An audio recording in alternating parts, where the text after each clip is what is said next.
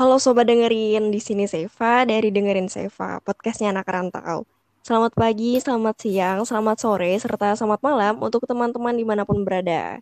Gimana nih kabar kalian di tahun 2021 ini? Semoga di tahun baru punya semangat baru juga ya. Di episode kali ini aku ditemani sama Kak A'yun.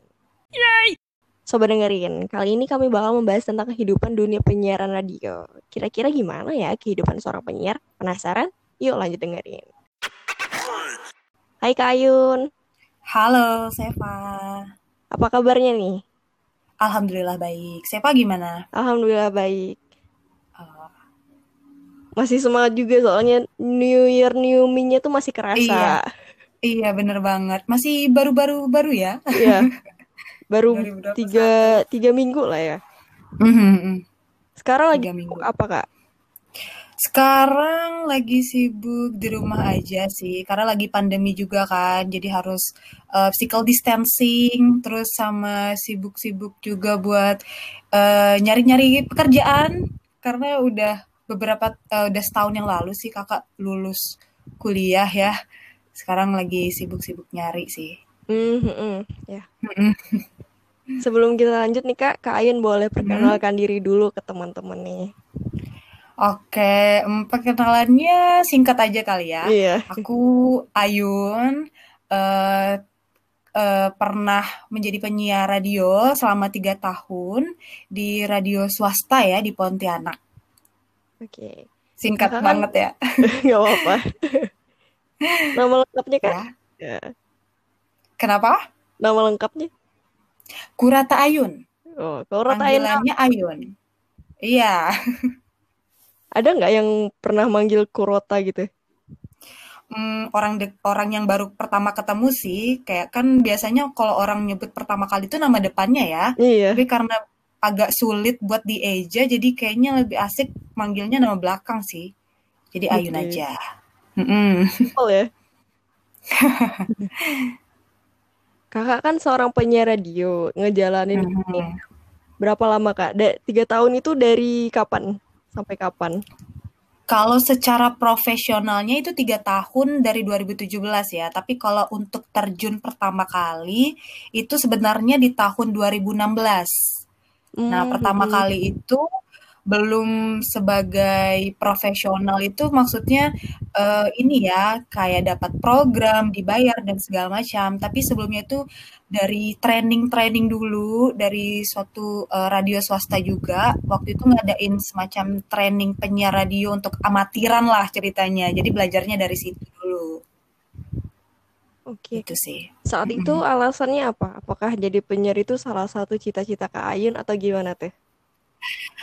Sederhana sih ya, karena dulu itu pernah berpikir kakak kan ini ya kuliahnya itu ilmu komunikasi, jadi itu syarat khususnya itu ya harus bisa berkomunikasi atau public speaking lah gitu. Waktu itu kebetulan kakak itu orangnya pemalu, jarang tampil di depan, jadi mungkin salah satunya ya itu sih alasannya. Jadi ya udahlah mencoba untuk menjadi penyiar radio gitu kan, karena di radio itu kita kan dilatih skillnya ya untuk berkomunikasi, public speaking secara tidak langsung, seperti itu. Kalau untuk jurusan, ada jurusan khusus nggak sih Kak untuk bisa masuk ke sini? Apa cuman anak ilmu komunikasi doang yang boleh? Bagaimana tuh? Semuanya sebenarnya bisa ya, kalau punya passion dan keinginan yang sama gitu. Karena juga sebelumnya kakak yang teman-teman yang di penyiaran radio juga bukan semuanya berlatar belakang ilmu komunikasi gitu. Jadi semuanya tuh sebenarnya bisa. Oke, yang penting ada minatnya dulu ya Kak ya? Iya, minatnya. Kalau Seva ini kan sebenarnya bisa. Menurut kakak apa sih yang mesti dipertimbangkan dan dipersiapkan nih Kak sebelum terjun menjadi seorang penyiar radio? Skill-set apa nih yang diperluin? Niat sih, niat. Karena kalau nggak ada niat, ya udah gitu aja gitu. Sekedar belajar aja, tapi nggak bisa diteruskan sampai kemana-mana gitu ya. Kalau kakak sih pertama niat. Habis itu ya pastinya kemauan untuk belajar gitu. Jadi seseorang yang punya niat tapi nggak mau belajar atau nggak kayak berkeinginan untuk memperbaiki tata cara bicaranya atau bagaimana berkomunikasi dengan orang. Karena kalau di radio itu kan kita komunikasinya sama pendengar ya, walaupun nggak secara langsung kita berkomunikasi, tapi ya itu yang harus kita latih sih. Iya sih, kalau jalaninnya setengah-setengah juga ini nggak bagus, jadinya kita jadi nggak profesional. Nah, benar. Karena kalau di radio itu kita apa ya, kayak mood kita itu juga harus kita jaga ya. Kalau misalnya lagi dalam keadaan gak senang, sedih, atau lagi punya masalah gitu kan, itu tuh pasti terasa kalau kita lagi siaran gitu. Nah, yang dengerin kan juga kayaknya, ih kok penyiarnya mudian gitu. Itu sih, ketahuan jadi yang penting suaranya ya, Kak. Ketahuan banget. Makanya niat kita sebagai penyiar tuh juga harus ditanamkan sebaik mungkin. Itu sih. Setelah kita tahu nih Kak apa yang mesti dipersiapkan dan dipertimbangkan, akhirnya kita pun memutuskan untuk menjadi seorang penyiar. Nah, dari Kakak pribadi gimana pengalaman Kakak pas pertama kali siaran? Pertama kali ini yang di luar dunia profesional ya, sebagai seorang penyiar ya, itu pasti nervous karena kan awalnya niatnya cuma untuk belajar doang nih, belajar public speaking. Jadi ketika udah langsung terjun untuk bersiaran, tahu alat dan segala macam, mixer, itu kan kita juga harus punya apa namanya ya, skill multitasking gitu. Jadi sambil bersiaran, sambil ngobrol itu kan otaknya jalan ya. Terus tangan juga harus cekatan tuh untuk apa sih namanya, benerin mixer, benerin mic, atau nanti mau lanjut lagu misalnya. Itu tuh jadi tuh strugglingnya di situ sih. Nervous ya berarti ya. Nervous. Tapi pasti. Semakin kesini semakin udah terlatih lah ya. Harusnya sih iya ya. Secara udah lama juga kan. Tapi perasaan nervous itu selalu ada gitu ya Kak ya. Selalu ketika ada masanya mewawancarai seseorang yang kita anggap profesional. Misalnya waktu itu pernah mewawancarai seorang jurnalis senior, itu pernah, itu pasti apa ya, berarti penuh banget tekanan gitu ya. Karena kan kita juga harus melatih mental kita, pertanyaan yang kita ajukan tuh juga harus benar-benar ibaratnya berbobot gitu ya, karena kan yang kita wawancara itu orang yang lebih profesional gitu. Jadi di situ sih strugglingnya kalau misalnya kita wawancarai orang yang kita anggap itu apa ya, lebih ke kayak tekanan lah gitu, tekanan ya. Oke. Kalau keseharian Kakak sebagai penyiar radio apa teh? Gimana? Waktu itu kesehariannya biasa aja sih ya. Soalnya waktu itu seminggu nggak setiap hari itu dapat program. Jadi kayak misalnya satu minggu tuh dua itu udah pasti.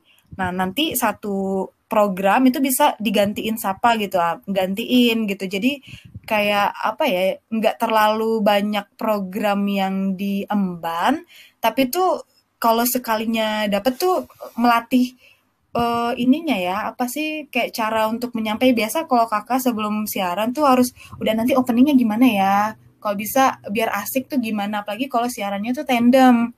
Jadi kan harus tiktokan sama penyiar yang lainnya tuh juga harus dijaga ya. Takutnya kan kalau misalnya kita maunya kayak gini, tahu-taunya nggak nyambung sama tandeman satunya. Kayak gitu sih kalau Kakak kesehariannya ya. Kalau untuk selama siaran itu gimana Kak? Tugas penyiar radionya apa aja? Tugasnya ya pertama siaran. Siarannya itu juga kalau misalnya siaran sendiri ya, Kakak pernah ini punya program bawain sebuah fakta. Nah itu programnya itu berjalan selama 4 jam. Jadi yang kita harus ngobrol selama 4 jam itu paling diselingi lagu sama iklan ya. Jadi yang kita harus latih tuh ya fokus. Karena 4 jam itu kadang-kadang kita juga bisa sewaktu-waktu nggak fokus ya, karena sesuatu dan lain hal. Terus apalagi ya, kayak misalnya apa namanya, tiba-tiba di tengah siaran suaranya serak gitu kan, tiba-tiba fokus jadi hilang gitu sih. Kalau kakak kesehariannya, kalau yang keseringan programnya itu program yang bawain fakta. Kalau waktu di radio dulu tuh. Oke. Kan kakak ini udah lama menjadi penyiar. Pasti dong ngerasain suka duka. Nah, dari kakak pribadi, suka duka menjadi seorang penyiar apa? Sukanya, ini sukanya yang lucu-lucuan aja ya. Pernah ketemu sama artis, itu pernah. Jadi waktu itu radio kakak yang dulu itu pernah ngundang salah satu artis ibu kota ya buat diwawancarai. Jadi sukanya di situ. Sama kalau dukanya nih yang paling sering sih ya, karena pernah waktu itu nggak bisa siaran selama setengah durasi siaran karena mati lampu dan juga hujan lebat, petir. Itu pasti pemancar diturunin tuh, nggak bisa siaran tuh. Itu sih dukanya. Berarti nggak ada alternatif lain gitu ya kak ya? Mati-mati aja gitu? Mati-mati aja, nggak bisa karena kalau hujan, cuaca buruk itu kita berpengaruh besar ya. Karena kan pakai semua alat tuh, kita kebetulan kan ini ya, fokusnya tuh di pemancar gitu. Jadi kalau kena kesambar petir semuanya tuh mati. Jadi ya lebih baik dihindari itu sih. Oke. Kakak pernah ini nggak mewawancarai idola kakak? Idola nggak pernah sih. Karena kakak juga sebenarnya nggak punya idola yang spesifik gitu. Tapi kalau mewawancarai sesosok yang pengen banget diwawancarai itu pernah. Pernah. Tapi bukan dari kalangan artis itu? Bukan. Oke. Menurut Kak Ayun sendiri, keuntungan bekerja di dunia penyiaran radio apa nih, Kak? Keuntungannya satu, linknya banyak. Ya, kebetulan waktu itu kakak juga bawain program yang mempertemukan para komunitas-komunitas ya. Jadi linknya di situ tuh banyak banget, apalagi di seluruh Pontianak inilah. Tuh satu link. Terus kedua ya tadi sesuai niat awal, jadi melatih skill komunikasi sama public speaking sih. Terus yang ketiga jadi punya skill baru, keahlian baru. Jadi selain siaran kita juga akhirnya tahu nih apa sih main mixer, ngedit audio dan segala macam gitu sih. Itu versi kakak dan kakak dapat semua itu. Iya, alhamdulillah dapat semua. Ceritain ke kita dong kak, apa pengalaman paling berkesan selama menjadi penyiar? Selain mewawancarai artis itu. Paling berkesan. Oh ini kayaknya di luar konteks sih, tapi di dalam suatu apa ya, ranah yang sama gitu ya. Jadi kakak itu kan di radio sebelumnya itu selain menjadi penyiar, itu juga sempat menjadi jurnalisnya, tim jurnalisnya. Jadi kayak bikin suatu berita audio, jadi direkam, terus diputar selama 10 menit, itu rekaman, secara rekaman, kebetulan kakak yang jadi voice overnya.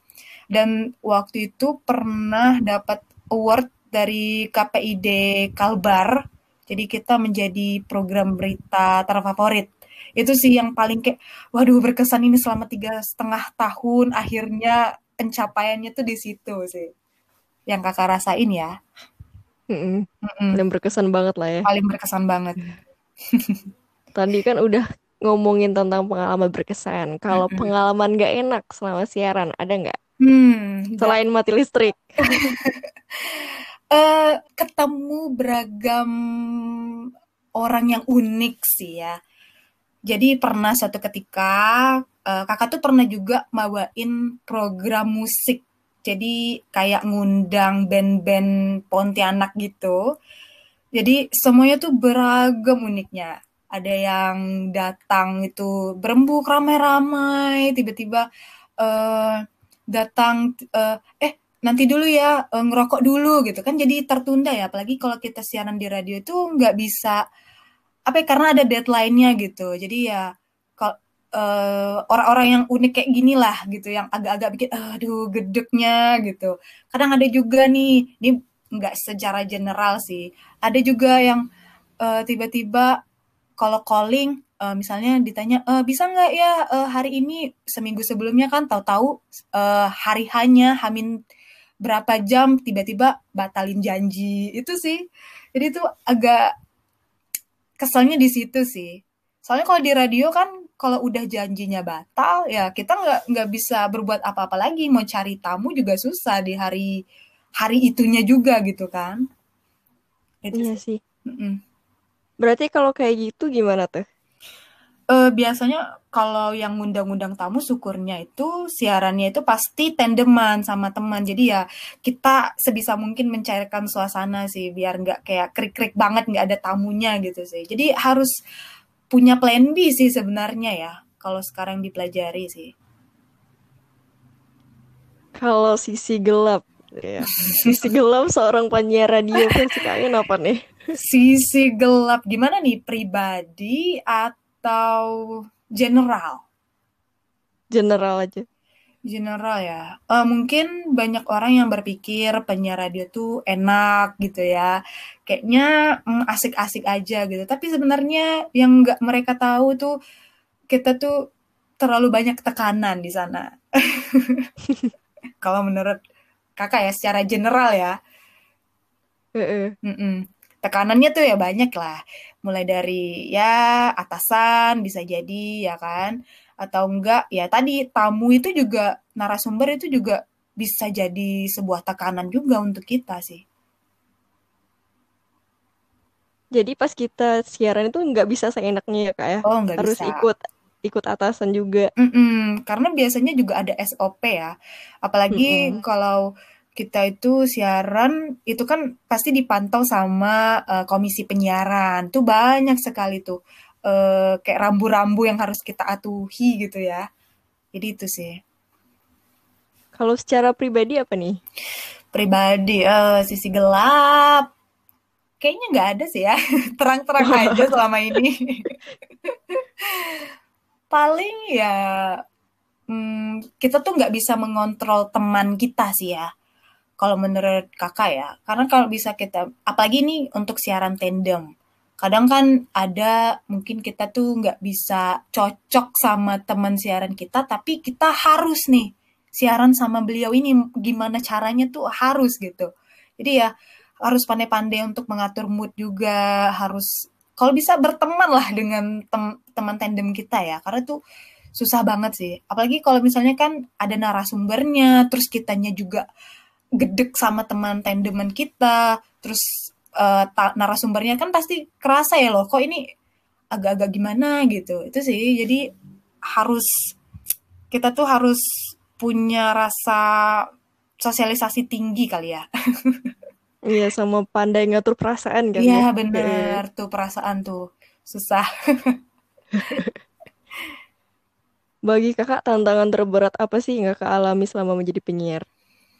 Tantangan kalau sekarang ya setelah berlanjut selama 2-3 tahun tuh kayaknya udah enjoy aja gitu. Tapi yang awal-awal itu apalagi pertama kali untuk terjun profesional, secara profesional itu tantangannya luar biasa. Mulai dari ya kita tuh harus tampil profesional. Kalau penyiar itu kan juga harus tampil ya ibaratnya. Apalagi kalau zaman sekarang kalau hanya sekedar di radio aja itu sebenarnya nggak bisa gitu. Jadi kita juga harus main di sosial media. Tantangannya ya kita harus ibaratnya enak didengar juga harus enak dipandang gitu. Sedangkan kayaknya kakak tuh dulu orangnya tuh kayak semau apa ya, kayak berantakan aja gitu. Semaunya ya. Itu sih tantangannya. Kan udah bermunculan podcast di mana-mana nih kak, salah satunya podcast ini. Ya. Menurut kakak pribadi, apakah kedepannya radio bakal mati atau gimana? Apa yang bikin radio itu bisa bertahan bahkan sampai sekarang kak? Mati atau enggak itu sebenarnya tergantung dari manajemen sebuah radio itu ya. Kalau untuk persaingan, menurut kakak itu berbeda ya, karena radio itu sebenarnya punya pendengarnya sendiri. Mau itu orang sekarang, udah sekarang tinggal dengerin podcast di Spotify atau di semua platform media lainnya gitu ya. Tapi sebenarnya radio itu penikmatnya juga masih ada. Banyak kok masih sampai sekarang yang masih merelakan untuk menghabiskan uangnya untuk beli radio ya, yang nggak pakai baterai itu tuh ada. Jadi tergantung cara manajemen radionya sih. Kalau dia bisa melihat pasar, melihat peluang, ya mereka bisa memanfaatkan sosial media sebenarnya. Jadi kayaknya nggak akan mati ya.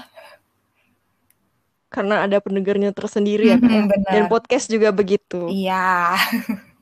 Oke. Apa yang kakak rasakan sebelum dan sesudah menjadi penyiar? Ini loh Kak A'yun sebelum menjadi penyiar dan ini loh Kak A'yun setelah menjadi penyiar. Oke. Sebelum jadi penyiar, kakak itu orang yang pemalu.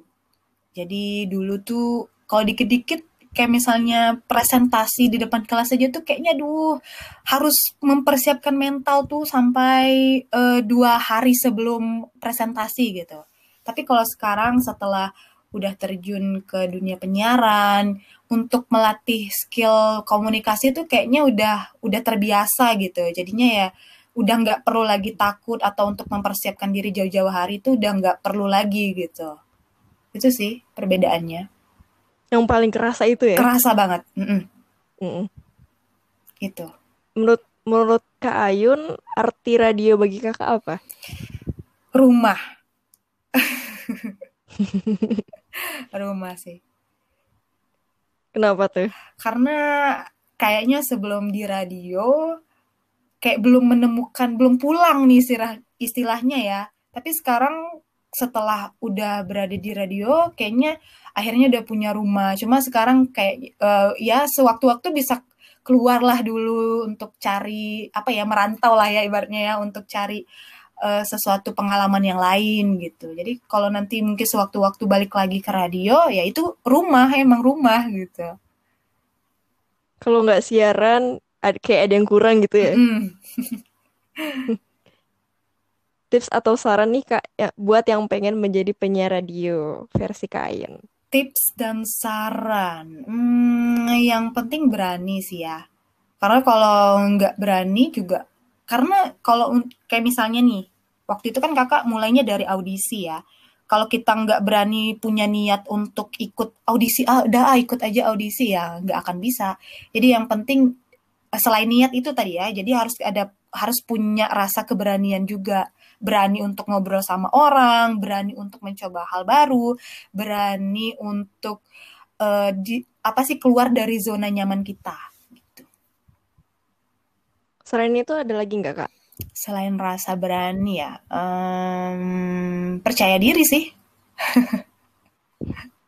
Percaya diri. Ada lagi kira-kira? Apalagi ya sarannya ya.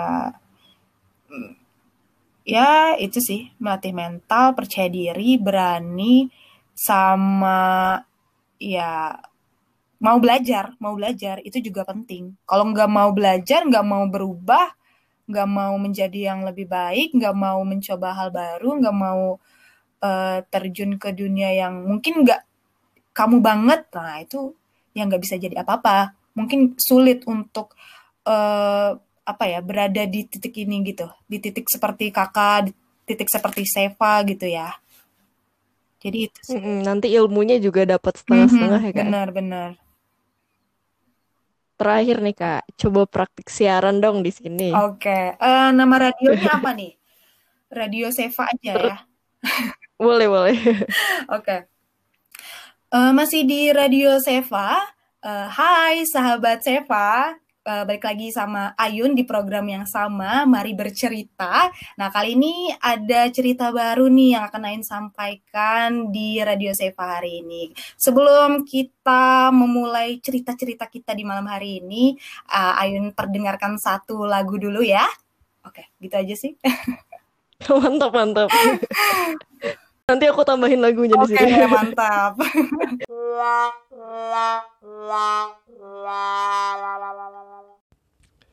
Jadi yang bisa aku simpulin dari percakapan barusan adalah ketika kita ingin terjun ke dunia penyiaran, maka kita harus mempersiapkan 2 hal, yaitu niat dan kemauan untuk belajar. apapun jurusan kita, mau kita anak ilmu komunikasi ataupun bukan, itu nggak jadi masalah. Yang penting adalah dua hal itu tadi. Nah, ketika siaran, selama siaran kita harus pandai-pandai ngatur mood, karena pendengar setia kita bakal notice, bakal ngeh kalau kita tuh lagi bad mood. Jadi sebisa mungkin kita lagi berada di kondisi yang bagus banget. Kalau nggak bisa, kita ya pandai ngatur aja gitu loh. Dan tadi Kak Ayu juga ada mention tentang keuntungannya sebagai penyiar. Di antaranya adalah link, yaitu artis, komunitas, dan lain-lain. Melatih skill komunikasi seperti yang kita dengar barusan, bahwasanya Kak Ayu adalah dulu seorang perempuan yang pemalu, dan sekarang kita bisa mendengar bahwa ternyata Kak Ayu ini enak sekali kalau didengar, dan punya skill-skill yang lain yang berkaitan dengan dunia penyiaran. Lalu tadi kita ada mention juga tentang podcast dan radio. Jadi keduanya punya pasarnya masing-masing, punya penggemarnya masing-masing, dan masalah mati atau enggak tergantung dari manajemen radio. Jadi buat teman-teman nih, gak ada salahnya buat coba radio atau nyoba jadi podcaster kayak aku ini, ataupun keduanya.